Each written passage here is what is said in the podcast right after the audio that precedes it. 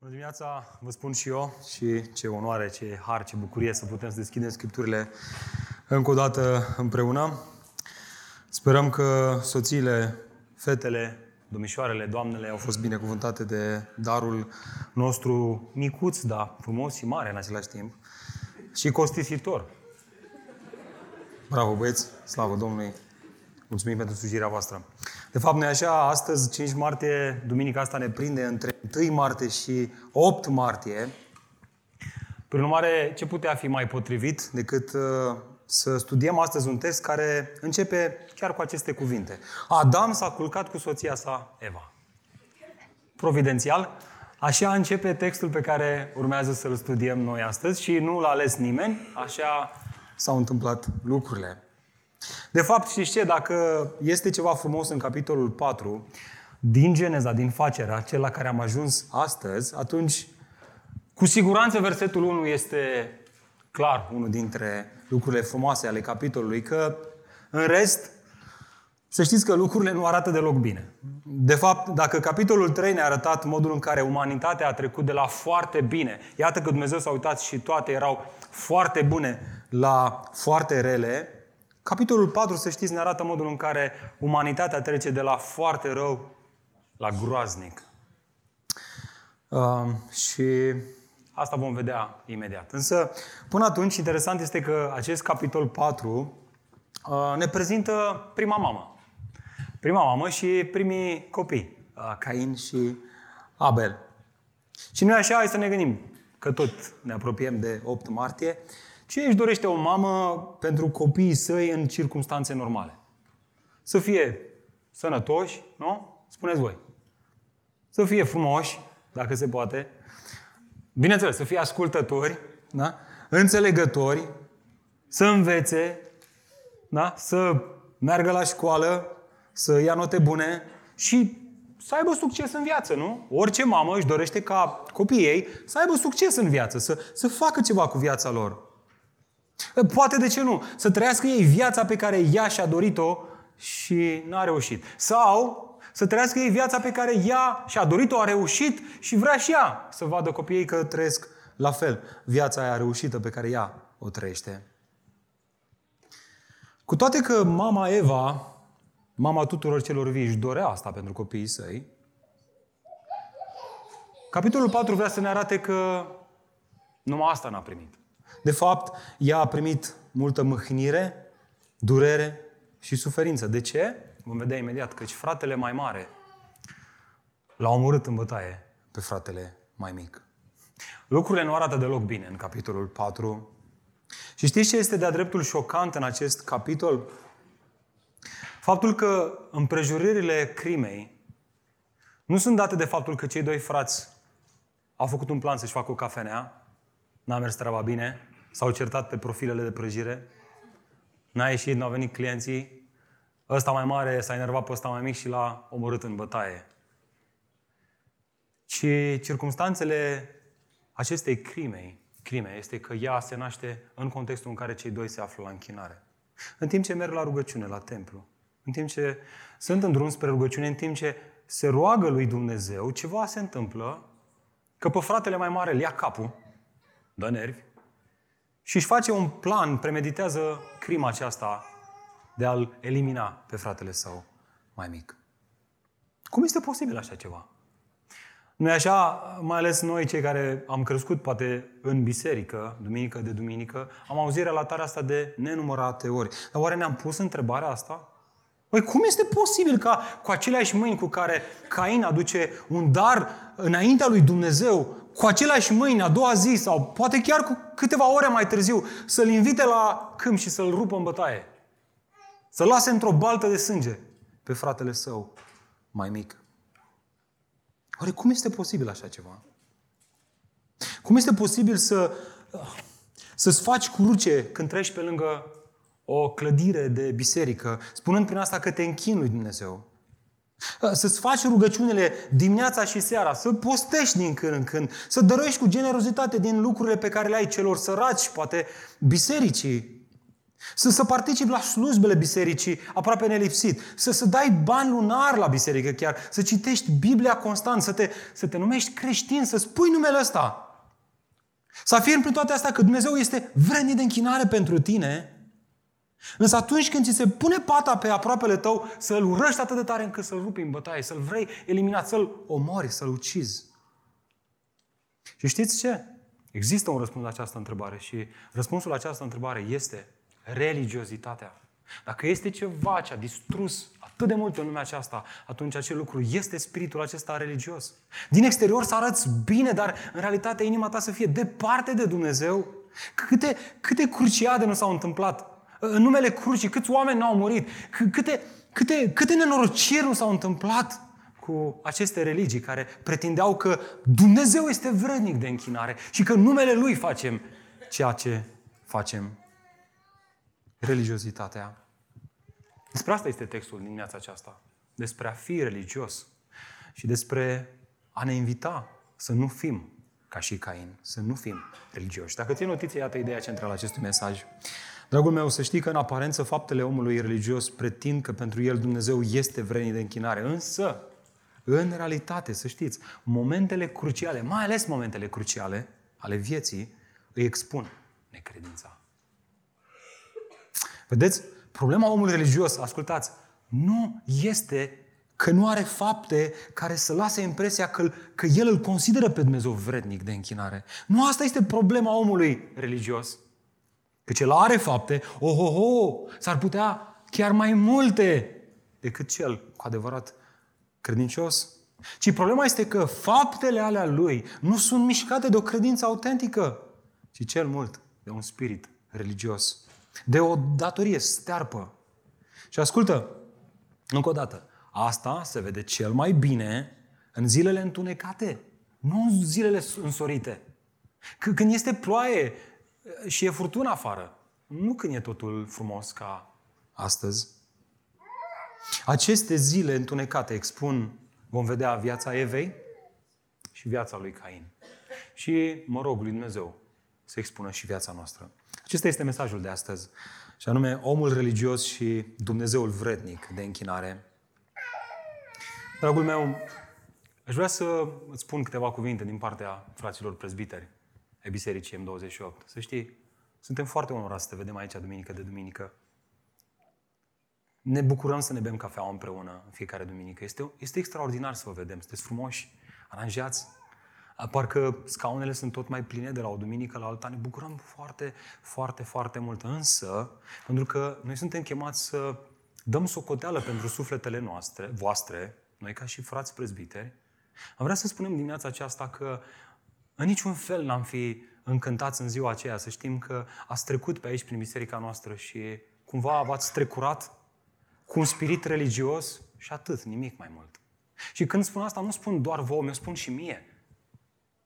Când, când a fost ultima dată când ne-am întrebat, băi, nu cumva am căzut așa într-o, într-o letargie, mă numesc creștin, încerc să mimez ce știu că e agreat în creștinism, dar de fapt inima mea e departe de Dumnezeu. Ăsta este spiritul omului a, care este căldicel. Nici în clocot, nici rece. Și e, e cel mai rău. E cel mai rău. E cel mai rău. Așa că, da, ne bucurăm că ești aici, dar sper și mă rog ca Dumnezeu să ridice în biserica noastră o armată de oameni care nu trăiesc un creștinism religios, ci un creștinism autentic, mișcat de o credință adevărată. Amin? Amin. Doamne, ajută-ne la asta. Și ce putem face mai bine ca să ne autoevaluăm și să expunem inima noastră dacă într-adevăr este mișcată de religiozitate sau de credință decât să deschidem Cuvântul lui Dumnezeu. Așa că te avertizez că în dimineața aceasta mesajul este ca un carusel. Uite așa o să facem. Pam, pam, pam, o să ne plimbăm, o să... Însă, dacă este ceva de care te poți ține, de poți agăța, ca să te simți în siguranță, este de Cuvântul lui Dumnezeu. Așa că dacă l-ai, deschide-l împreună cu mine în Geneza, capitolul 4 și haideți să citim primele 16 versete. Dacă ați ajuns acolo, vreau să aud și un amin. Amin. Wow. Ascultați cuvântul lui Dumnezeu. Adam a cunoscut-o pe soția sa, Eva, iar ea a rămas însărcinată și l-a născut pe Cain. Ea a spus, Am obținut un om cu ajutorul Domnului. Apoi l-a născut pe Abel, fratele lui Cain. Abel păstorea turmele, iar Cain lucra pământul. După o vreme, Cain i-a dus Domnului un dar de mâncare din rodul pământului, iar Abel i-a dus și el un dar de mâncare din întâi născuți ai turmei sale și din grăsimea lor. Domnul a privit cu plăcere spre Abel și darul lui de mâncare, însă spre Cain și darul lui de mâncare n-a privit cu plăcere. Cain s-a mâniat foarte tare și s-a posomorât fața. Domnul i-a zis lui Cain, de ce te-ai mâniat? Și de ce ți s-a posomorât fața? Dacă faci și este bine, oare nu vei fi primit? Dar dacă nu faci și este bine, păcatul pândește la ușă. Dorința lui este împotriva ta, dar tu să-l stăpânești. Cain, Cain i-a zis fratelui său, Abel, hai să ieșim la câmp. Pe când se aflau acolo, Cain s-a ridicat împotriva lui Abel, fratele său, și l-a ucis. Atunci Domnul a întrebat pe Cain, unde este Abel, fratele tău? El a răspuns, nu știu. Sunt eu pozitorul fratelui meu? Domnul a zis, ce ai făcut? Glasul sângelui fratelui tău strigă din pământ către mine. Acum tu ești blestemat, alungat de pe pământul care și-a deschis gura să primească sângele fratelui tău din mâna ta. Când vei lucra pământul, el nu-ți va mai da recolta. Vei fi fugar și rătăcitor pe pământ. Cain i-a zis Domnului, pedeapsa pentru nelegiuirea mea este prea mare ca să o pot purta. Iată, tu m-ai izgonit de pe fața pământului și voi fi ascuns dinaintea feței tale. Voi fi fugar și rătăcitor pe pământ și oricine mă va găsi, mă va ucide. Domnul i-a zis, nici de cum. Dacă cineva îl va ucide pe Cain, acesta va fi răzbunat de șapte ori. Domnul a hotărât un semn pentru Cain, pentru ca oricine îl va găsi să nu-l omoare.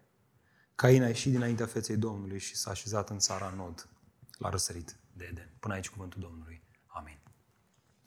Amin. Dragilor, ca să înțelegem pasajul ăsta, avem nevoie de Duhul lui Dumnezeu. Și atunci când realizăm că avem nevoie de Duhul lui Dumnezeu, cel mai bine este să ne rugăm. Așa că mă invit să ne plecăm capetele și haideți să ne rugăm împreună, fiecare acolo unde suntem în dreptul nostru.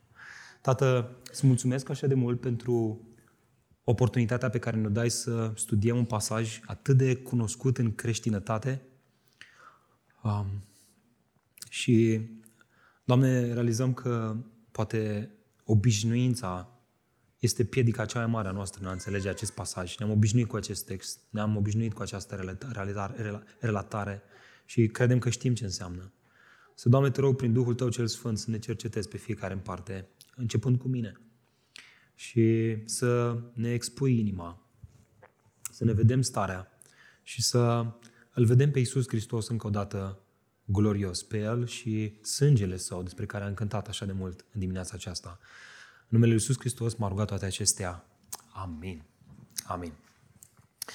Întrebarea cu care plonjăm în acest text în dimineața aceasta este asta, și anume, cum arată omul religios care nu se închină lui Dumnezeu din credință? Bun, bun, am înțeles că atât omul religios cât și omul care are o credință adevărată, ambii au fapte, da? că și credința adevărată fără fapte este moartă, însă unii faptele lor sunt uh, mișcate de o datorie seacă, de cel mult o religiozitate, în timp ce alții au fapte mișcate de o credință adevărată. Prin urmare, vreau să știu cum arată omul religios care nu se închină lui Dumnezeu cu faptele sale, cu darurile sale, dintr-o credință autentică.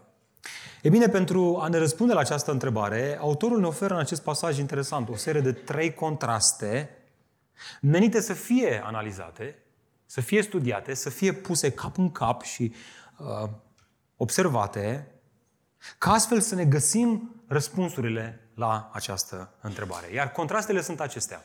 În acest text avem doi fii, două daruri și două voci care strigă. Haideți să le luăm pe rând. Sunteți pregătiți? Entuziasmați? Bucuroși? Biblia în față? Pixul? Textul? Gata, pe el. De fapt e textul pe noi, dar în fine, ne place să credem că noi suntem pe text. Hai să vedem. Mai întâi doi fii. Doi fii. Uitați-vă cu mine versetul 1. Adam și doi.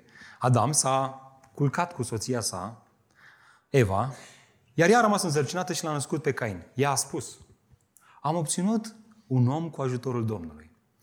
Apoi l-a născut pe Abel, fratele lui Cain. Abel păstorea turmele, iar Cain lucra pământul.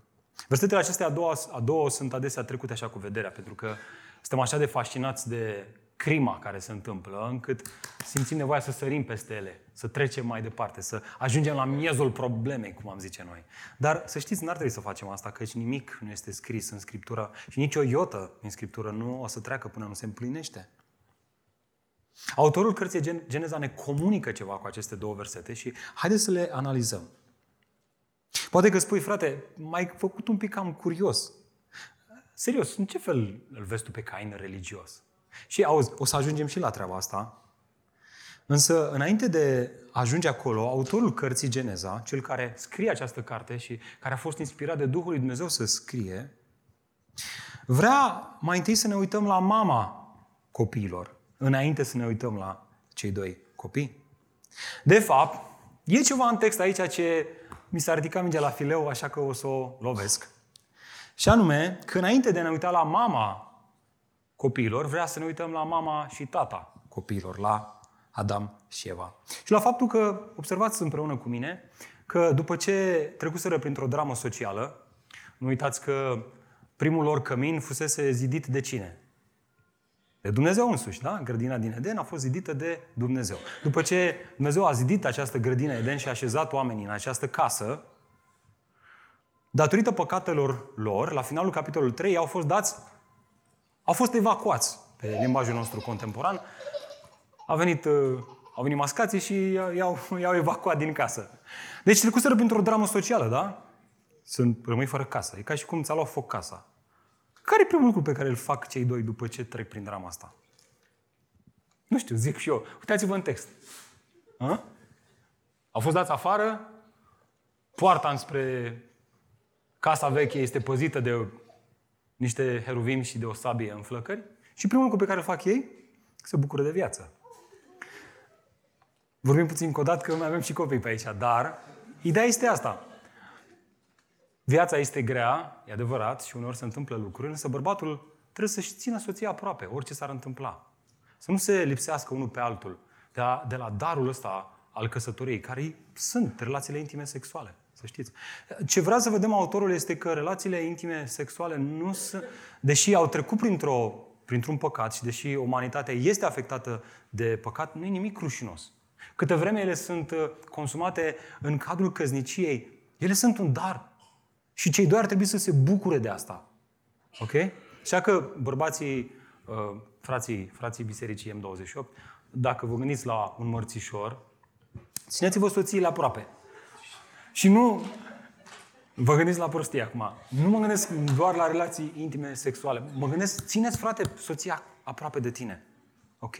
Mi-a plăcut foarte mult cum a pus-o fratele timp pe Asma, uh, el fiind mai în vârstă, Uh, când a fost aici la noi, el zice să ai acasă o piscină și tu să te uiți după toate mocirele și noroaiele care sunt în jur. Ai acasă o piscină, sari în piscină, bucură-te împreună cu soția ta de zilele tinereții, ca să zic așa. Ok. Nu, nu mai insist cu asta, ați înțeles ideea? Dar deși glumim, să știți că se întâmplă tot felul de lucruri ciudate pe zona asta și uh, am zis că e important să totuși să marcăm. Aș vrea să observați că intenția textului cu acest detaliu uh, nu este atât de mult să insiste pe să aveți relații intime, ci să introducă nașterea celor doi fii. Adică, dacă vrei copii, cam așa se face. Uh, asta e ideea. Și vrea să ne prezinte pe cei, pe, pe cei doi copii. Acum, haideți să întoarcem înapoi la text. În, în lumina reflectoarelor este adusă Eva. Și știu că unora le plac citatele, mai le pun acolo pe Facebook. Dacă tot vorbim despre citate și uh, ne gândim la mama copiilor, că tot vine 8 martie, este interesant că în acest pasaj autorul ne oferă prima mamă și ce afirmă ei la prima naștere. Observați asta? Dacă vreți să dai un citat al unei femei, ce a zis ea, citat celebru, ce a zis o femeie când a născut, ăsta este unul dintre ele. Trebuie să fie unul dintre ele, că e primul. Și autorul vrea să vedem asta. Ce spune ea? Ia uitați-vă. Ce spune Eva?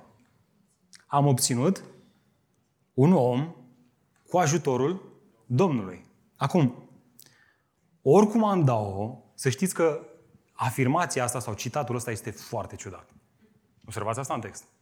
Poate nu observați. Dacă nu observați, iată trei motive textuale care cred că sublinează asta. Mai întâi, faptul că Eva sublinează că ea a obținut ceva. Și nu zice mă nimic de Adam. Eu cu bărbatul meu am obținut ceva, dar nu singură. Okay? Nu merge singur. Dar ea sublinează eu. Eu am obținut. Eu am făcut acel ceva. Observați asta, da? Apoi, într-un mod foarte neașteptat, ceea ce ea spune că a obținut, fiți atenți, este un om. Și folosește termenul ebraic ish, care înseamnă bărbat. Ish, isha, bărbat, femeie. Auzi, niciunde în Biblie nu o să mai auzi o mamă care se referă la bebelușul ei folosind aceste cuvinte. Am obținut un bărbat. Da? Obiceiul biblic este să spună am obținut sau am dobândit un fiu. Un fiu.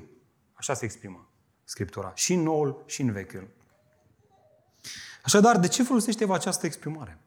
Asta ne conduce la a treia observație pe care trebuie să o facem pe text, și anume, mai ales cei care au NTR o pot anticipa, faptul că expresia cu ajutorul, interesant, nu apare în textul original, ebraic.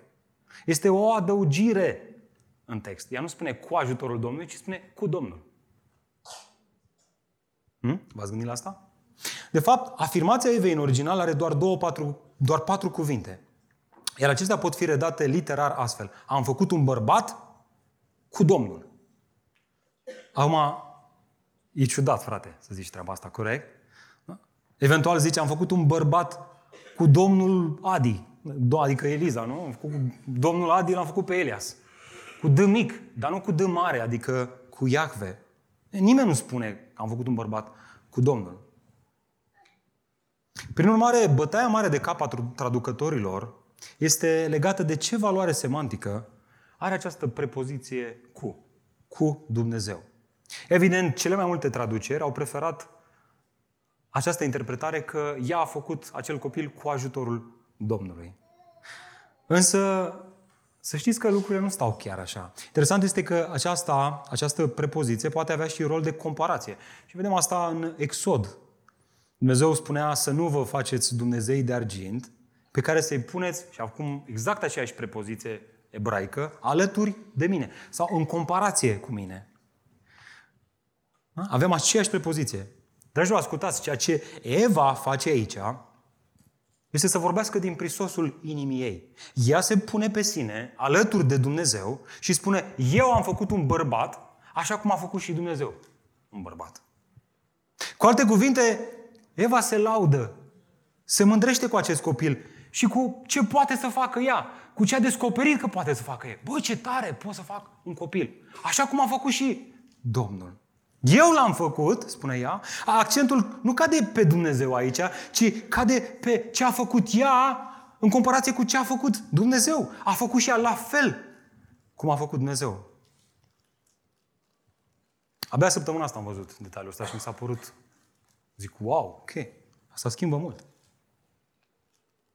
Observați asta. Înainte ca autorul să ne arate ceva despre Cain și Abel vrea să ne arate ceva despre mama celor doi. Și ai fi un nebun să crezi că ce faci tu ca părinte nu îți influențează copiii. Asta e ideea aici. Că, că ce face copilul, ce face părintele, este preluat și de copil. Și lucruri bune, da, dar și lucruri rele. De fapt, dacă încă nu te convinge ce ți-am spus până acum, Aș vrea să observ că autorul vrea să vedem că această atitudine de laudă a Evei se schimbă radical înspre finalul capitolului 4. Începe cu asta și se sfârșește din nou cu Eva. De fapt, versetul 1 este pus în contrast de autor cu ultimul verset din acest capitol. Uitați-vă cu mine la finalul capitolului 4, în versetul 25. De asta v-am zis, să vă țineți tare de scripturi, că suntem într-un carusel. Ce scrie acolo? Aveți Biblie deschise? Dumnezeu mi-a rânduit o altă sămânță în locul lui Abel, deoarece l-a ucis Cain. Observați diferența de accent? Un limbaj total diferit. În primul caz, Eva spune, eu am obținut un om. În al doilea caz spune, Dumnezeu mi-a rânduit o altă sămânță. În prima instanță sublinează capacitățile și rezultatele ei, iar în a doua, providența și îndurarea lui Dumnezeu, în ciuda nenorocirilor care s-au întâmplat între timp. Ce? Ce nenorociri s-au întâmplat între timp? Eva a crescut doi copii și a experimentat ce înseamnă să crești doi copii în această lume căzută nouă. Nu ușor deloc. Ai fi nebun să crezi că în zilele noastre este diferit. Nu, nu e ușor. Are bucurii creșterea copilor? Da. Dar există multă durere și multă suferință. O mamă o știe. O mamă o știe și o mamă care este cu adevărat credincioasă are atitudinea Evei de la finalul capitolului, nu de la început. Dar între timp, Eva crește acești doi frați, pe Cain și pe cei, cei doi frați, da? Cain și Abel. Observați că textul ne dă și niște detalii legate de meseriile lor. Observați asta în text. Cain era, ce era? Fermier, în timp ce celălalt era păstor. Acum, personal, eu mereu am considerat că ambele meserii se desfășurau undeva în contexte rurale, însă săptămâna asta am fost lovit și de detaliul ăsta să descoper că m-am cam înșelat.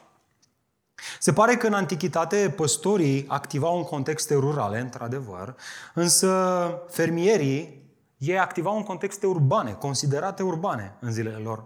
Iar asta se datora faptului că, ascultați, agricultura necesita organizare, infrastructură, bineînțeles, mână de lucru și astfel construcția de orașe.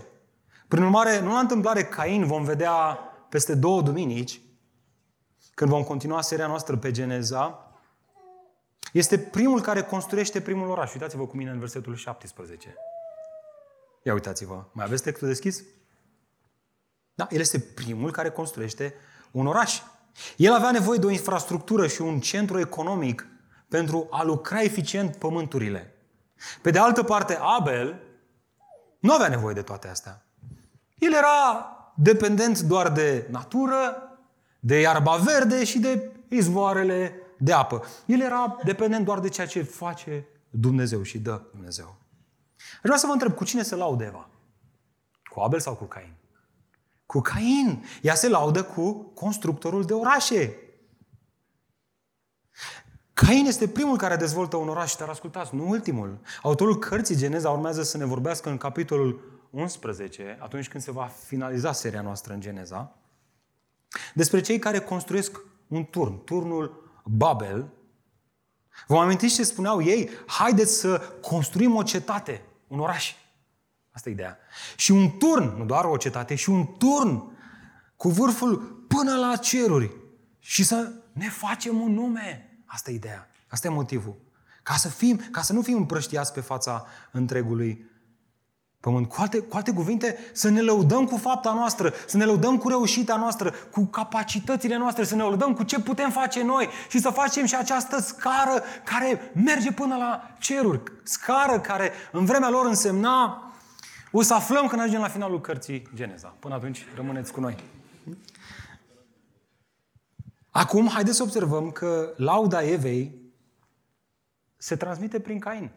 Mai departe, pe această genealogie până la Nimron, marele constructor de orașe. Observați asta în text? O greșeală aici și ea, aduce o greșeală aici și mai mare, mai mare, mai mare, mai mare, până devine foarte, foarte mare.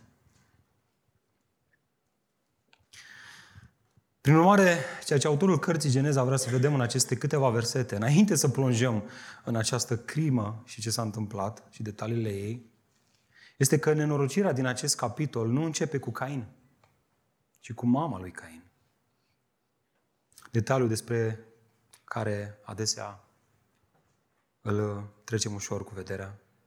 Ea este prima care se laudă înaintea lui Dumnezeu cu realizările ei și vom vedea imediat și Cain face la fel. Acum, m-am tot gândit săptămâna asta cum să o scuz dacă s-ar putea pe Eva, căci na, e 8 martie acum, am zis, mă, poate totuși nu e chiar așa. Și mi-a venit în minte un gând, zic, mă, fii atent, că în capitolul 3, Dumnezeu i-a zis ceva. I-a zis că va veni un descendent, o sămânță, prin ea, care va zdrobi capul șarpelui. Așa că imediat m-am gândit, bă, să vezi că s-o fi gândit Eva că Cain este această sămânță. Că a venit sămânța și gata, acum o să-i răzbune pe cei doi și o să-i zdrobească capul șarpelui care i-a ispitit. Însă când citești această relatare, îți dai seama că acest Cain nu zdrobește capul șarpelui, ci zdrobește capul fratelui său. Că lucrul cu care s-a mândrit ea, s-a lăudat ea cu acest Cain, este tocmai lucrul care o frânge. Așa face Dumnezeu uneori. Hm, dacă nu chiar, mereu. Asta duce zmerire, zdrobire și, mai important, asta îi schimbă credințele ei cu privire la cine este Dumnezeu și cum este lumea nouă în care ea trăiește. Iată așadar prima lecție. Dragilor, să știți, reușita omului sau reușitele omului. Și știu că sunt între noi mulți care au reușite în M28.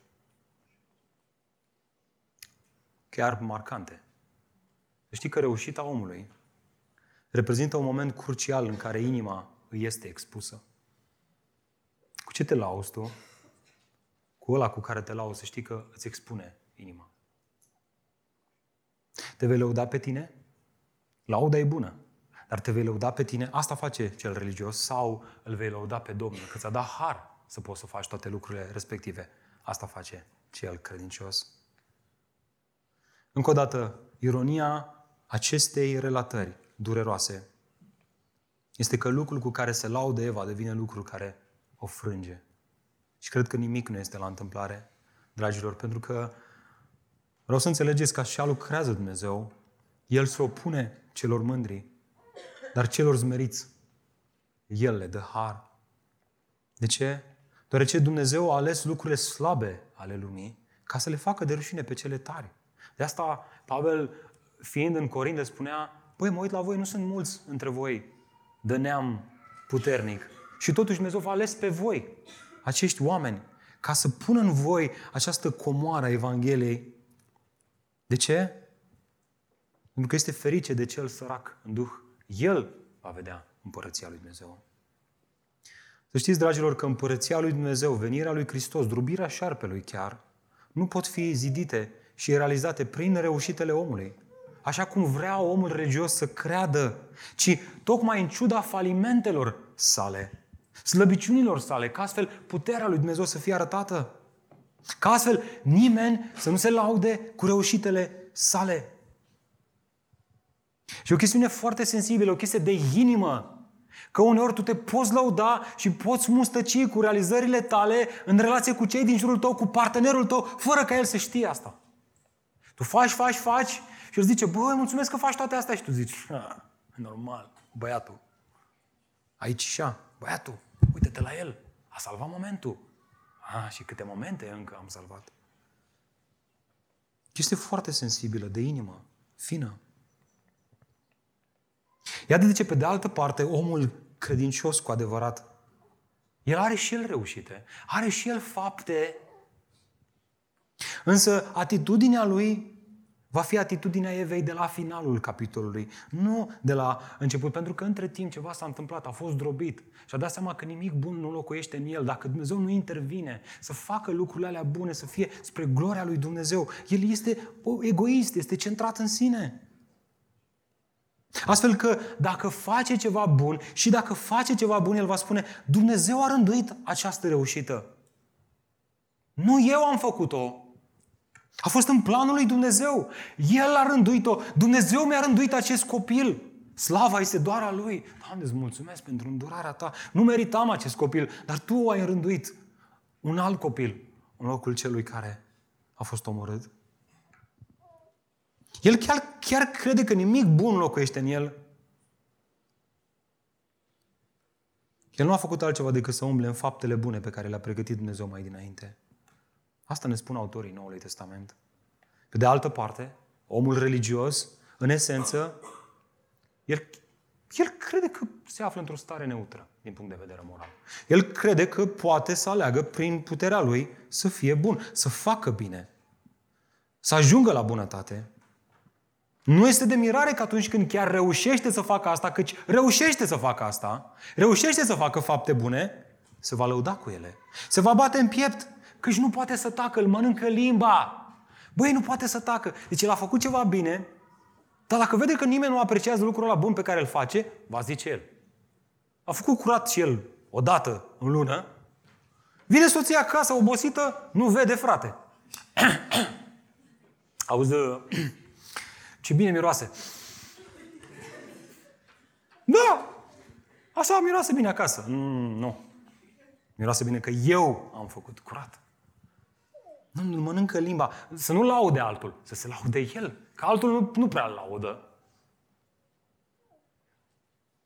Și ce face atunci când alții nu laudă și nu-l apreciază și nu îi recunoaște valoarea, plusul de valoare? Îl ia capul. Îl ia capul, frate. Îl enervează, îl turbează chestia asta. Și asta se vede în mânia lui. E bine, cu asta continuă autorul. Am văzut doi fii, acum vrea să facem zoom in și să vedem darurile pe care le aduc ei. Două daruri. Uitați-vă cu mine versetul 3. După o vreme, Cain i-a dus Domnului un dar de mâncare din rodul pământului, iar Abel i-a dus și el un dar de mâncare din întâi născuți ai turmei sale și din grăsimea lor. Evident, două daruri. Să înainte de a ne uita la aceste daruri, aș vrea să observați că expresia cu care încep aceste versete, 3 și 4, după o vreme, tradus motamo înseamnă la finalul zilei. Interesant. Iată de ce cei mai mulți comentatori văd în asta o aluzie la faptul că prima familie avea un obicei de a se închina lui Dumnezeu la un timp prestabilit în zi. Interesant detaliu. Ba chiar, ba chiar unii observă că aceștia aveau și un loc prestabilit unde se închinau. Observați, vă rog, versetul 7. Mai sunteți cu Biblia deschisă? Mă credeți pe mine, pe cuvânt. Treaba voastră. Observați versetul 7. Păcatul pândește la ușă. Deci ei își aduceau darul, Cain se enervează, este ispitit și Dumnezeu vine, intervine și îl avertizează pe Cain și spune, Cain, vezi că aici, în timp ce îți aduci darul, există un păcat care pândește la o ușă. Păcatul pândește la ușă. Oare despre ce ușă e vorba aici? Păi, comentatorii spun că cel mai probabil aceasta este poarta care deschide accesul înspre grădina din Eden. Acea poartă de la finalul capitolul 3, care era păzită de niște, cine? Heruvim și de o sabie înflăcărată. Uitați-vă, trageți un ochi acum pe finalul capitolului 3. Acum, dacă ai telefon, mai greu te miști, dar pe Biblie e mai ușor. Înțelegeți voi. Prin urmare, asta ar trebui să ne facă să întrebăm cum putea omul păcătos, alungat acum afară din prezența lui Dumnezeu, să se mai apropie de Dumnezeul Sfânt, care era și venea în această grădină din Eden, care acum era păzită. La intrarea în grădină era, era, era o sabie. Cum mai putea acest om păcătos să închine înainte acestui Dumnezeu Sfânt? Să se apropie de el? E bine, acum situația asta în care el fusese dat afară în primul, din primul templu, știm că grădina era o reprezentare a primului templu, el avea nevoie de o mediere. Asta e ideea pe care vreau să, să vedem textul aici. Avea nevoie de o, de o mediere, avea nevoie de un dar care să medieze apropierea omului de Dumnezeu. Dacă înainte să păcătuiască, omul, fiind în această inocență morală, putea să stea de vorbă cu Dumnezeu în roa dimineții, acum ca urmare a păcatului său, păcatul său îl separă de Dumnezeul Sfânt și acum ca să se apropie de Dumnezeu, avea nevoie de un dar care să potolească mânia lui Dumnezeu, care se aprinde față de cel păcătos E bine, soluția la această problemă pe care atât Vechiul Testament cât și Noul Testament ne o prezintă este că această mediere se face de un dar care mai târziu în istoria poporului avea să numească jertfă. Dar, jertfă, adus lui Dumnezeu. Același lucru. Și acum haideți să ne gândim la viața noastră de zi cu zi, că poate mi se pare greu să înțelegem lucrurile astea, dar nu sunt chiar așa grele. Gândiți-vă la o familie care merge în vizită la o altă familie cu un dar. Ce, ce, ce fac ei prin asta? Ce, ce presupune un astfel de gest? Gândiți-vă că familia care a venit în vizită și a luat timp să caute, să selecteze și chiar să plătească pentru un dar, ca un statement în sine, voi suntem onorați că ne-ați invitat în casa voastră.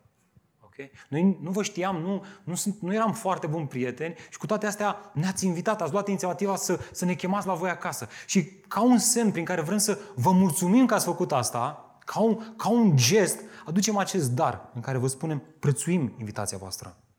Asta spunea și proverbe. Un dar deschide uși celui ce îl oferă și îl aduce înaintea celor mari. Acum, România au luat așa de în serios pasajul ăsta că au ajuns la mită. Dar nu este asta ideea aici. Este un dar dat, băi, îți mulțumesc pentru ce ai făcut.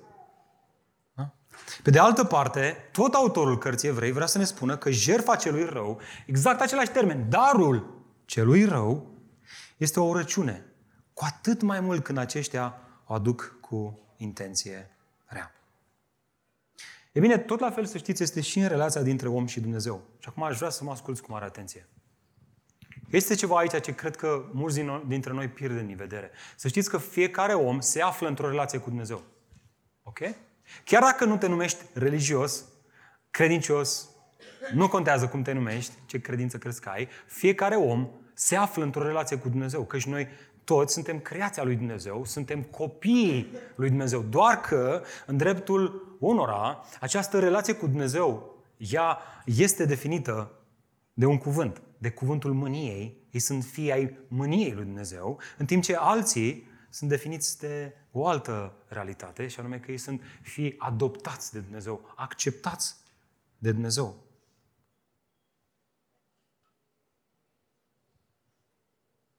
Prin urmare, darul care mediază această relație poate face diferența între a fi adoptat, acceptat și a fi respins. Gândiți-vă la asta. Autorul cărții Geneza vrea să vedem acest aspect încă din primele pagini ale Scripturii. Uitați-vă cu mine în continuare, versetul 4. Domnul a privit cu plăcere spre Abel și darul lui, jertfa lui de mâncare, înspre, însă spre Cain și darul lui de mâncare n-a privit cu plăcere. Prin urmare, întrebarea arzătoare este asta. Domne, ce avea darul lui Abel și nu avea darul lui Cain? Corect? Asta este întrebarea. Ce avea, domne? Că sunt două daruri. Ok? De ce unul este acceptat și alții nu? Și aici sunt câteva afirmații care s-au făcut. Unii, unii au spus, păi, observă că Textul ne spune clar, Cain a adus în dar ceva din rodul pământului, despre care Dumnezeu spusese aceste cuvinte. Blestemat este pământul din cauza ta. Deci asta era problema. A adus din pământul blestemat ceva și de asta Dumnezeu nu l-a primit. Auzi, problema cu, cu interpretarea asta este că mai târziu oamenii aduc darul lui Dumnezeu din rodul pământului și Dumnezeu aduce foc de acele altare mistuie aceeași jertfă și prin asta spune că primește darul respectiv. Nu stă în picioare interpretarea asta. Astfel că alții au spus, domnule, cred că răspunsul se găsește în faptul că darul lui Abel a fost adus din întâiul născut al turmei sale. Observe asta? Asta spune textul. Și ba mai mult, din grăsimea lor. Despre Cain nu se spune așa. Probabil că el a luat primul lucru care i-a ieșit în cale, o varză și un cartof, și de asta uh, Dumnezeu nu i-a primit uh, darul, că nu a venit cu ce avea el mai bun. De fapt, cam asta este interpretarea pe care am auzit-o în cele multe biserici pe unde am crescut noi. Problema cu interpretarea asta este că introduce în text ceva ce textul nu ne spune. Ok? Textul nu spune asta. De fapt, haideți să ne gândim un pic, s-ar putea lucrurile să stea tocmai invers. Blestemul pământului, ca urmare a neascultării lui Adam, ascultă, nu consta în faptul că rodul pământului era blestemat, adică cartofii și varza, ci că obținerea cartofilor și varz verzei era făcută cu trudă, cu transpirație, cu, cu chinuială, cu, cu efort. Trebuia să faci multe chestii. Astfel că cu durere își lua omul hrana din pământ în toate zilele vieții sale. Până astăzi. E bine, aici autorul vrea să vedem că acest Cain este primul om despre care ni se spune că a reușit să facă asta. Da? Înainte ei mâncau direct, direct din pom. Luau din pom și mâncau. Și era acolo, gata, făcută mâncare. E, Cain este primul care muncește din greu. Obține rezultate. Ok? El vine cu aceste rezultate trudite cu multă transpirație înaintea lui Dumnezeu ca să aducă o jerfă, un dar lui Dumnezeu. Așteptarea lui Cain, dragilor, era ca Dumnezeu să spună, bravo mă băiete, ai muncit din greu pământul, l-ai semănat, l-ai udat, ai smuls spinii și pălămida, buruienile. Ai așteptat luni de zile să rodească și uite mă că ai reușit. Bravo, bravo. Frate tu, păi frate tu a stat cu oile pe câmp, cu, ați văzut prin toate filmele, cu băți, cu paiul în gură, a fluierat pe acolo. N-a făcut mare lucru, tu ai muncit din greu, ai trudit, ai săpat, ai, ai lucrat. Ba, te accept pe tine. Cu o mică problemă, că Dumnezeu face tocmai invers. Îl primește pe Abel, dar nu îl primește pe Cain. Face tocmai opusul. Și aici vreau să fac o, o mică paranteză. Dragilor, de câte ori nu ajungem și noi să credem că darul nostru, jertfa noastră, lucrarea noastră, activitatea noastră, rolul nostru, timpul nostru, energia noastră, eforturile noastre este clar mai superior decât acelui de lângă noi. Hmm? Ăștia la închinare tot ziua zdrângă niște instrumente. Noi stăm în parcare, în frig. La copii, să vezi la copii cât de greu e. Mai ales când predică Adi, că el predică cam lung. Greu, frate, să ții copii acolo o oră jumate, atenți. Și ce facem atunci când simțim că nu suntem apreciați la adevărata noastră valoare? Ne enervăm. Ne enervăm teribil. Chiar dacă poate nu se vede asta, chiar dacă nu scoatem asta în afară, ne enervăm. Asta face și Cain aici. Uitați-vă cu mine, versetul 5. Cain s-a mâniat foarte tare și i s-a posomărât fața. Domnul i-a zis lui Cain, de ce te-ai mâniat și de ce ți s-a posomărât fața? Dacă faci ce este bine. Oare nu vei fi primit? Dar dacă nu faci ce este bine, evident nu făcuse ceva bine, păcatul pândește la ușă. Dorința lui este împotriva ta, dar tu să-l stăpânești. Termenul ebraic pentru s-a mâniat se traduce literar cu s-a înfierbântat. Iar expresia aia, i s-a posomorât fața, înseamnă că fața i-a coborât în jos. Altfel spus, atunci când a realizat ce se întâmplă, că Dumnezeu nu a privit cu plăcere la darul său muncit din greu, lui Cain i-a căzut fața și a luat foc. A luat foc, frate. Bă, voi nu știți cât am muncit eu? Bă, voi sunteți întregi la minte? Știți cât am, știți cât am plănuit, am lucrat, am, am, am trudit din greu, am transpirat pentru chestia asta, am făcut așa de multe pentru biserică, am făcut așa de multe pentru voi ca și copii, pentru voi ca și familie. Păi pe mine nu mă apreciază nimeni, mă. Păi uitați-vă la mine, mă, eu între voi. Asta este ideea omului religios. El face fapte. El face fapte. Face fapte bune care par să fie bune așa la prima vedere, însă atunci când acestea nu sunt apreciate, așa cum poate să așteaptă el, ia foc. De ce? Pentru că acele fapte, în esență, nu sunt despre Dumnezeu, ci sunt despre El. Despre semnificația pe care acele fapte o aduc asupra sa. Însă, chiar și așa, deși Abel, deși nu făcuse bine și deși se enervează, vedem în acest pasaj inima plină de îndurare a lui Dumnezeu. Și vreau să vedeți asta, dragilor. Deși fața lui Cain era plăștită, adică emana o față a unui om inabordabil, cu toate astea Dumnezeu îl abordează, vine aproape de el, îl caută și îl avertizează. Și vreau să cred că acest cuvânt este pentru mulți dintre noi în dimineața aceasta aici. Și în cazul vostru, păcatul pândește la ușă. Și vrea să spună Dumnezeu în dimineața aceasta, hei, dacă faci bine, vei fi primit. Păcatul pândește, dar trebuie să-l stăpânești. Eu nu știu ce este în situația ta. Dar, deși noi suntem ca niște nebuni care alergăm spre păcat, cu toate astea, Dumnezeu în harul său face cumva că intervine, se apropie, să apropie de mine și de tine, să ne spună, hei, să ne avertizeze, dacă faci ce este bine, vei fi primit. Cu alte cuvinte, Dumnezeu îi spune, Cain, să știi că nu este nimic pierdut. Există o cale de ieșire din mânia asta ta. Smerește-te. Smerește-te, măi, băiatule, și, și, și învață de la fratele tău, Abel. Vezi ce a făcut el. Uită-te la jertfa lui, la darul lui. Vezi, vezi ce a făcut el și n-ai făcut tu.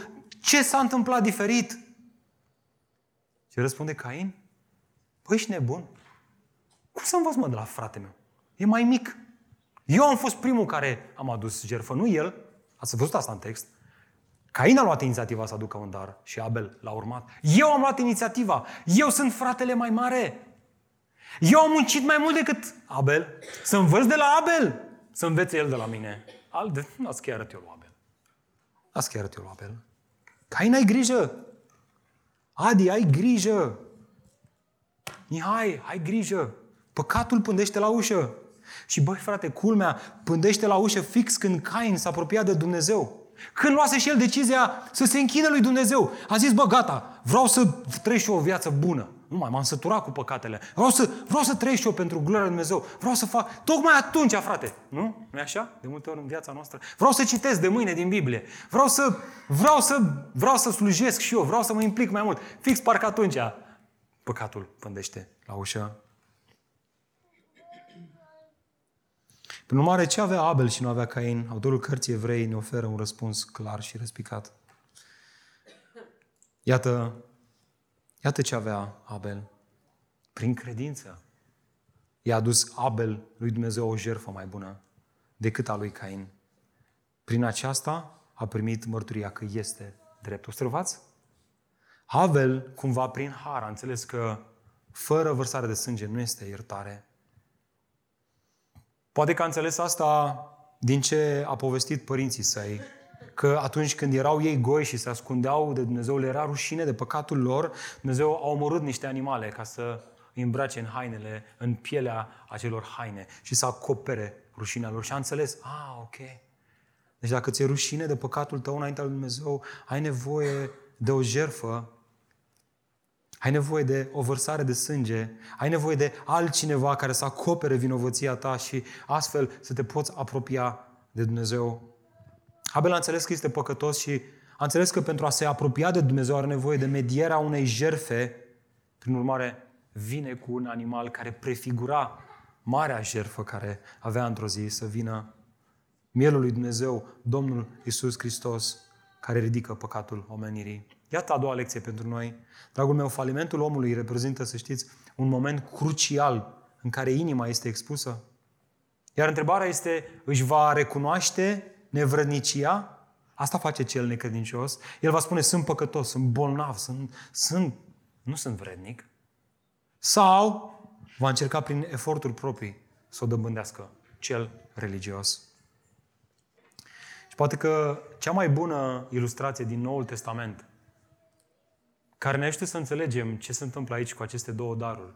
Este acea parabolă a Domnului nostru Isus Hristos despre cei doi oameni care s-au urcat și ei la templu să se roage. De fapt, dacă studiezi aceste două texte, o să vezi că ele sunt în paralelă. Efectiv, ce se întâmplă aici? Doi frați se urcă și ei la templu să se închine și doi oameni se închină și ei la templu.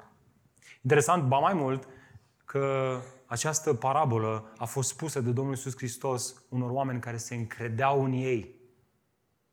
Unor oameni care se încredeau în ei. Că sunt drepți și prin urmare îi desprețuiau pe cei din jur. Ei se uitau cu nasul sus așa. Așa. De așa. Mergeau. Eu? Lor le-a spus această parabolă. Mie și ție. Că și noi am făcut asta, fiecare dintre noi. Vă amintiți ce spunea Domnul Iisus Hristos? Fariseul se ruga, Dumnezeu îți mulțumesc că eu, eu nu sunt precum ceilalți oameni, tâlhari, nedrepți, adulterini sau ca vameșul acesta.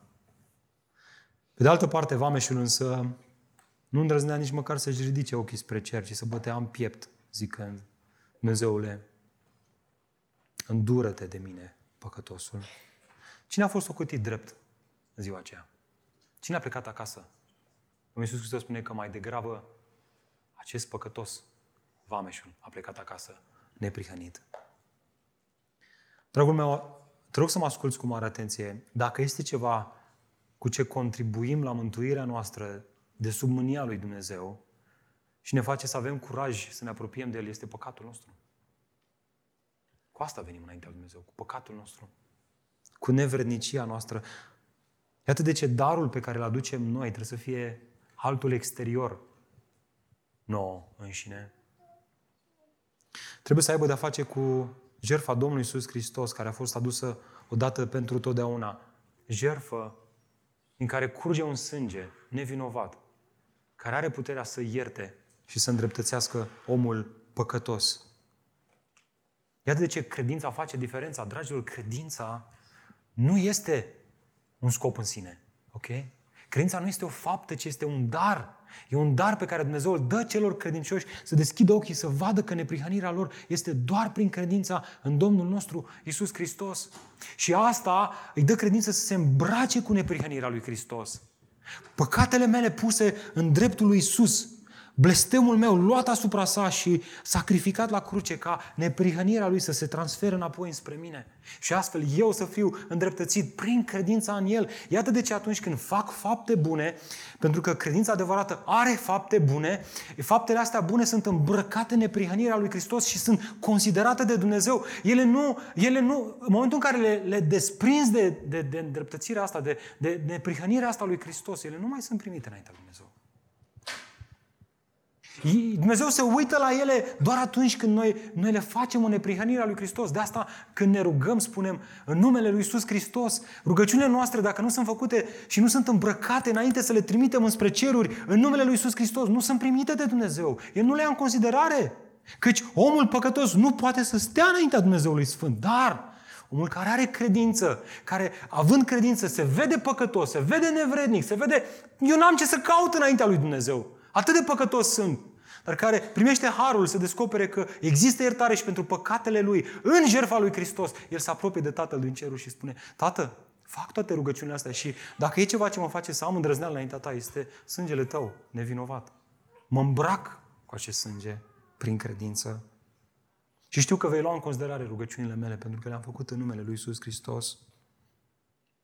Cel religios nu este încântat de această perspectivă. E iritat teribil. Cum adică, mă, frate, nu pot să fac și eu ceva? Nu știu, să, să fac niște rugăciuni mai lungi, să fac niște rugăciuni, nu știu, să le iau din cărțile alea ale puritanilor, ca să le primească Dumnezeu mai bine. Vreau să fac și eu ceva, vreau să contribui și eu cu ceva. Hai, dăm și mie ceva. Cinci pași ca să fie rugăciunile mai acceptate înaintea lui Dumnezeu. Nu e nimic ce poți face decât să contribui cu păcatele tale și cu credința că Isus le spală. Iată de ce Martin Luther, într-o perioadă în care această veste bună a îndreptățirii prin credință era scufundată sub noroiul religiozității, spunea, ascultați ce spunea acest om, Dumnezeu îi primește doar pe cei părăsiți. Îi vindecă doar pe cei bolnavi. Oferă vedere doar celor orbi. Aduce la viață doar pe cei morți. Sfințește doar pe cei păcătoși. Dă înțelepciune doar celor proști. Pentru omul religios să-i spui așa ceva e ofensă. Și omul religios este și omul ateu. Și el este religios. El crede că Dumnezeu nu există. Asta este credința lui. Prin urmare, El există. Dumnezeu este El. Este omul. Ți spui așa ceva? Nu poate, să, nu poate să suporte așa ceva. Pe scurt, El are milă doar față de cei depravați și oferă har doar celor care nu sunt în har. De aceea, niciun sfânt mândru, niciun înțelept, niciun om drept nu poate deveni materialul lui Dumnezeu. Și nici planurile lui Dumnezeu nu se pot împlini în el. El rămâne în propria ei muncă, religie. Și face din el însuși un sfânt fictiv, pretins, zugrăvit și fals. Ceea ce este de fapt un ipocrit.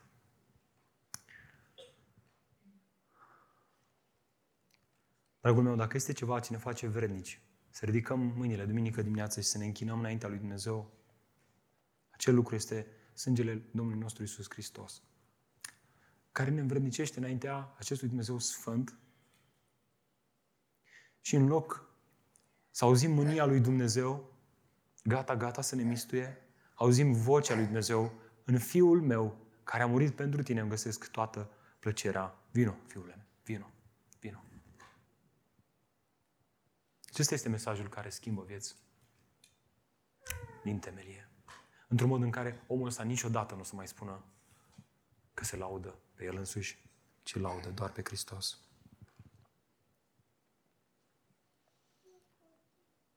În esență, religia este încercarea omului de a dobândi acceptarea lui Dumnezeu prin eforturi personale. Însă, mesajul Scripturii este cât se poate de clar. Omul este incapabil să facă asta. Tu nu poți să faci asta, eu nu pot să fac asta. Cele mai înalte fapte bune ale tale și ale mele, în absența credinței adevărate, sunt doar o haină mânjită înaintea lui Dumnezeu. Trebuie să crezi asta. Și nu o să crezi asta decât dacă Duhul Dumnezeu îți dă harul să crezi asta și dacă crezi asta e un har, laudă pe Domnul. Omul religios poate să arate bine în ochii oamenilor, dar auzi, nu și în ochii lui Dumnezeu. Și adesea Dumnezeu îl expune ca să fie văzute faptele sale făcute la întuneric și o face prin momentele cruciale din viața lui. Când uh, șeful vine și spune trebuie să-ți cauți loc de muncă. Când uh, există un conflict în biserică, când înțelegi cu cineva în grupul mic, când partenerul spune, auzi, cred că ar fi bine să ne gândim la divorț. Nu vezi că nu funcționează chestia asta? Când uh, mergi la doctor și îți spune, mai ai de trăit doar atât. Sau ai boala asta, o să te lupți cu ea toată viața ta. Astea sunt momente cruciale în viața noastră care ne expun inima teribil. Cum este inima ta? Este ea o inimă credincioasă care se așează sub Dumnezeu și voia Lui suverană și sub ce rânduiește El? Sau este inima unui om religios care spune, nu vă frate, eu o să rezolv eu asta prin puterile mele, prin înțelepciunea mea. Haideți să vedem ce face Cain. Nu știu ce faci tu, nu știu ce ai făcut tu, nu știu ce vei face tu. Hai să vedem ce face Cain. Mai avem un text aici două voci. Doi fii, două daruri, două voci. Versetul 8. Cain i-a zis fratelui său, Abel, hai să ieșim la câmp. Păi când se aflau acolo, Cain s-a ridicat împotriva lui Abel, fratele său, și l-a ucis. Interesant este că în acest pasaj expresia fratele său apare de șapte ori, nu la întâmplare. Textul vrea să sublinieze asta. Cain nu a ucis un dușman, ci un frate. Incredibil, nu? Cum este, domne, posibil ca cineva care se închină lui Dumnezeu, care din exterior pare că pentru el Dumnezeu este vrenic de închinare, cu aceleași mâini cu care aduce darul lui Dumnezeu să rupă în bătaie pe fratele său biologic, fratele de sânge. Iar răspunsul în acest pasaj, dragilor, sper că ați prins ideea asta, este religiozitatea. Religiozitatea. Adică un act de închinare doar așa în aparențe nu e mișcat din credință, ci este mișcat din obișnuință, este mișcat din datorie, că așa fac părinții și trebuie să facem și noi, sau altele. Prin urmare, problema religiozității nu este că nu are fapte, ci că acestea nu sunt însoțite de o credință adevărată. Iar momentele cruciale, zilele alea întunecate și ploioase, o demonstrează. El nu perseverează în astfel de momente. Nu se așează sub autoritatea lui Dumnezeu. Nu se pocăiește, nu se smerește. Nu aruncă asupra lui Dumnezeu îngrijorările sale, ci le ia în mâinile sale și zice I have this. O rezolv. Pot să o fac. Pot să o fac. Iată de ce în aceste câteva versete autorul cărții Geneza vrea să ne expună necredința și ne oferă un șablon pe care să-l folosim ca să ne autoevaluăm. De fapt, în ceea ce urmează avem cinci simptome ale necredinței omului religios. Mai întâi, vreau să observați că acesta ignoră avertizmentele păcatului. Dragilor, textul este cât se poate de clar. Dumnezeu îl avertizează cu subiect și predicat pe Cain. Îi spune exact ce se întâmplă. Însă, cu toate astea, Cain nu aude. De fapt, se pare că în timp ce Dumnezeu vorbea, pare că Cain deja era cu mintea în altă parte. El deja a început să, începuse să, să plănuiască, să premediteze această crimă. La modul, zi, Doamne, repede ce ai de zis, că eu am planul făcut. Deja știu ce am de făcut. Lipsa lui de credință se vede în faptul că nu răspunde la avertismente. Nu le aude. Are inima împietrită. Frații lui poate vine din biserică și îl avertizează. Poate fratele lui, partenerul de drum, colegul de viață, soț, soțul, soția, îi spune, băi, băi, prietene, uite, cred că Dumnezeu îți spune asta în situația asta, el nu aude. Nu aude. Din contra, ajunge să-i vadă pe aceștia ca fiind dușmanii lui. Incredibil, dar adevărat. Câte ori n-am făcut asta fiecare dintre noi? Am fost avertizat și numai n-am auzit. Apoi, aș vrea să vedeți că autorul continuă.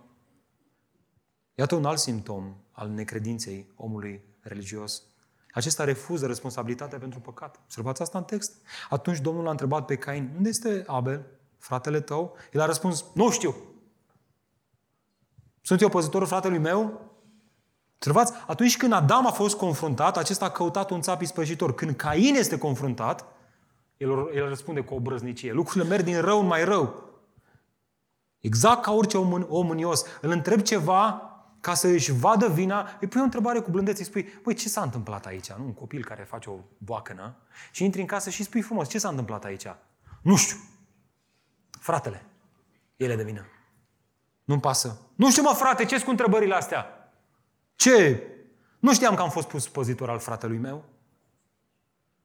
Parcă îl și aud pe Apostolul Ioan care avea să scrie peste veacuri credincioșilor, bazat pe acest text, un comentariu.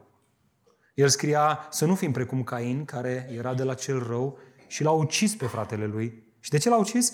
Pentru că faptele lui Cain erau rele, iar cele ale fratelui său erau drepte. Omul religios nu suportă să vadă că altcineva are fapte mai drepte decât ale lui. Nu suportă gândul că altcineva are ceva ce nu are el. Mai ales când acesta este apropiat. Îl enervează chestia asta teribil de mult. Dragul meu, nu știu care este situația ta, însă trebuie să-ți păzești inima de spiritul lui Cain. Nu știu care este situația cu frații tăi biologici, cu părinții tăi. Spiritul lui Cain continuă și astăzi. Și bate la ușă. Spiritul lui Cain încă este și astăzi prezent între noi. Ai grijă. Ce expune inima ta legat de relația cu frații tăi, relația cu frații din, din biserică, relația cu frații din familie. Mai apoi autorul vrea să vedem că necredința protestează față de consecințele păcatului. Versetul 10. Domnul a zis, ce ai făcut? Glasul sângelui fratelui tău strigă din pământ către mine. Acum tu ești blestemat, alungat de pe pământul care și-a deschis gura să primească sângele fratelui tău din mâna ta. Că vei lucra pământul, el nu-ți va mai da recolta, vei fi fugar și rătăcitor pe pământ. Cain a zis Domnului, pedepsa, pedepsa pentru nelegiuirea mea este prea mare ca să o pot purta. Lui Cain se pare că pedepsa pe care a primit-o este nedreaptă. Este, este ca atunci când un părinte își confruntă copilul. Îi spune ce a făcut greșit și apoi îi dă o pedapsă. Iar acesta este teribil iritat. De ce? Pentru că el crede că nu a fost chiar așa de rău ce a făcut. Că nu este el vinovat. Așa că se compătimește și respinge. Ripostează. Pedapsa este exagerată. Vedeți, dacă Adam a acceptat cu minte pedepsa, fiul său o respinge. Și lucrurile merg din rău în mai rău. Căci asta face necredința, aduce împietrire și orbire, ba mai mult necredința continuă să mai facă un pas pentru a se victimiza în fața păcatului. Observați? Versetul 14. Iar tu m-ai izgonit azi de pe fața pământului și voi fi ascuns dinaintea feței tale, voi fi furg, fugar și rătăcitor pe pământ și oricine mă va găsi, mă va ucide. Cei care le-a fost inițiat acest text inițial înțelegeau foarte bine ce face Cain aici. Căci în Israel, atunci când cineva era ucis într-un mod nedrept, oricine altcineva din familia aceluia putea să-l răzbune pe acesta. Dacă îl găsea, îl putea răzbuna. De aceea ei fugeau la aceste cetăți de adăpost. În termenii noștri, Cain avea o țintă pe capul său. Așa că se victimizează. Doamne, ce pedeapsă mare mi-ai dat! Ce greu mi este ci, ci, ci mai făcut să fiu un fugar. Toate zilele, toate zilele vieții mele să fug de oamenii care ar putea să mă răzbune pentru fapta mea. El se vede pe sine ca fiind o victimă a păcatului. A, poate a părinților, poate a fratelui său, poate a circumstanțelor vieții, poate o victimă a lui Dumnezeu. Doamne, știi ceva? Tu ești de vină. La tine e problema. De ce nu ai privit cu plăcere și la darul meu? De ce doar la lui Abel? Tu ești de vină, din cauza ta s-au întâmplat toate astea. Se victimizează. Și noi facem asta de multe ori. Ba mai mult, autorul vrea să vedem că în cele din urmă necredința poate continua nestingerită în păcat, chiar și în ciuda îndurării divine. Uitați-vă cum e versetul 15 și 16. Domnul a zis, nici de cum, Cain. Dacă cineva îl va ucide pe Cain, acesta va fi răzbunat de șapte ori. Domnul a hătărât un semn pentru Cain, pentru ca oricine îl va găsi să nu-l omoare. Un act de îndurare. Cain a ieșit dinaintea feței Domnului și s-a așezat în țara Nod la răsărit de Eden. Acum, noi nu știm ce fel de semn a pus Dumnezeu pe Cain. Am tot citit comentarii săptămâna asta, unii spuneau că ar fi fost un tatuaj. Și au creat o întreagă discuție pe tema asta. Alții că ar fi fost o frezură și ceva stil Beckham. Unul zicea că i-a dat un câine. Ăsta ar fi fost semnul. Dumnezeu a dat un câine lui Abel și știa, știa oamenii că, uite, are câine ăsta, el a protejatul. Adevărul este că nu știm ce a fost, însă ceea ce nu trebuie să pierdem din vedere este că Dumnezeu a hotărât un semn ca să-l protejeze. Acesta este un semn al bunătății și milei lui Dumnezeu. Harul comun, faptul că Dumnezeu dă ploaie și peste cei buni și peste cei răi. Aș vrea să vă întreb ce face Cain ca răspuns la bunătatea lui Dumnezeu. Observați ce a făcut. A ieșit dinaintea feței Domnului. Continuă necredință. El continuă departe de Dumnezeu, departe de favorul lui Dumnezeu. Lasă rece favorul lui Dumnezeu. Bine, bine, dăm, dăm, dăm ce ai să-mi dai și că eu am treaba mea. Eu o să mă apuc să construiesc cetăți, o am planurile mele. Planuri urbanistice mari. Când Adam și Eva au fost, au păcătuit, au fost alungați din prezența lui Dumnezeu, acum Cain este cel care pleacă din prezența lui Dumnezeu. Iată ultima lecție pentru noi. Dar să știți că confruntarea păcatului omului reprezintă un alt moment crucial important în care inima acestuia este expusă. Și întrebarea este, va alerga la Isus? Asta va face cel credincios? Sau va continua necredință? Nu știu ce vei face tu, însă sper că nu vei pleca de aici fără să spui întrebarea, bun frate, dar care e a doua voce? Ok? Că ai zis că sunt două voci. Și parcă am vorbit despre total altceva, numai despre vocile alea două n-am vorbit. Ar vrea să întreb, ai identificat-o pe prima măcar? Prima voce, ai identificat-o? Mai te ții de Scripturi? Ia uitați-vă cu mine versetul 10. Hai să vedem care este prima voce. Și apoi vom vedea și care este a doua. Prima voce este asta. Glasul sângelui lui Abel strigă din pământ către mine. Ar vrea să vă întreb, ce striga acest glas? Hmm? Răzbunare striga. Să mi se facă dreptate. Dumnezeule! Striga către Dumnezeu. Făm dreptate că și mi s-a făcut un rău. Uite ce mi s-a făcut! Asta este ceea ce strigă vocea lui Abel din pământ către Dumnezeu. Prin urmare, care este a doua voce? E bine, cineva care a citit atât Vechiul Testament cât și Noul Testament, poate acum să conecteze niște punctulețe. Connecting the dots, cum zic americanii. Să pună niște lucruri împreună. Mintea ar trebui să ni se ducă imediat la Cartea Evrei, acolo unde autorul și ce spunea? Iată ce spunea. V-ați apropiat de Isus, mijlocitorul, intermediarul. Observați? Vă aduceți aminte că am vorbit despre faptul că omul trebuie să aibă o mediere atunci când se apropie de Dumnezeu. El, Isus, este mijlocitorul noului legământ și de sângele stropit al lui Isus, bineînțeles, care, ce face? Observați? Vestea extraordinară. Vorbește mai bine decât sângele lui Abel. Vedeți să nu îl respingeți pe cel ce vă vorbește. Încă o dată, ce striga glasul lui Abel? Sângelui lui Abel? Făm dreptate. Ce strigă vocea sângelui lui Hristos? S-a făcut dreptate. Vocea sângelui lui Hristos din pământ nu strigă să fie răzbunați toți aia care m-au dat la moarte.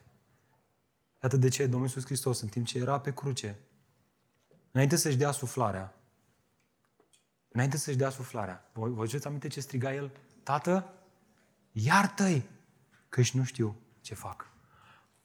Vocea sângelui lui Hristos spune ceva mai mare și superior decât vocea lui Cain. Spune, s-a plătit, s-a terminat, s-a isprăvit, s-a achitat. Oricine aleargă la mine și își găsește refugiu în mine și în sângele meu, este apărat acum și în ziua aceea. Este acceptat, nu este respins, ci este primit. Căci se încrede în mine. Eu și sângele meu îl voi apăra înaintea Tatălui. Sângele sfânt, care vorbește mai profund decât orice am auzit vreodată pe pământ. Dragilor, despre asta ne amintim astăzi la masa Domnului, așa că în clipele care urmează, frații ne vor ajuta, vor împărți elementele, așa că vă, vă invit să ne ridicăm.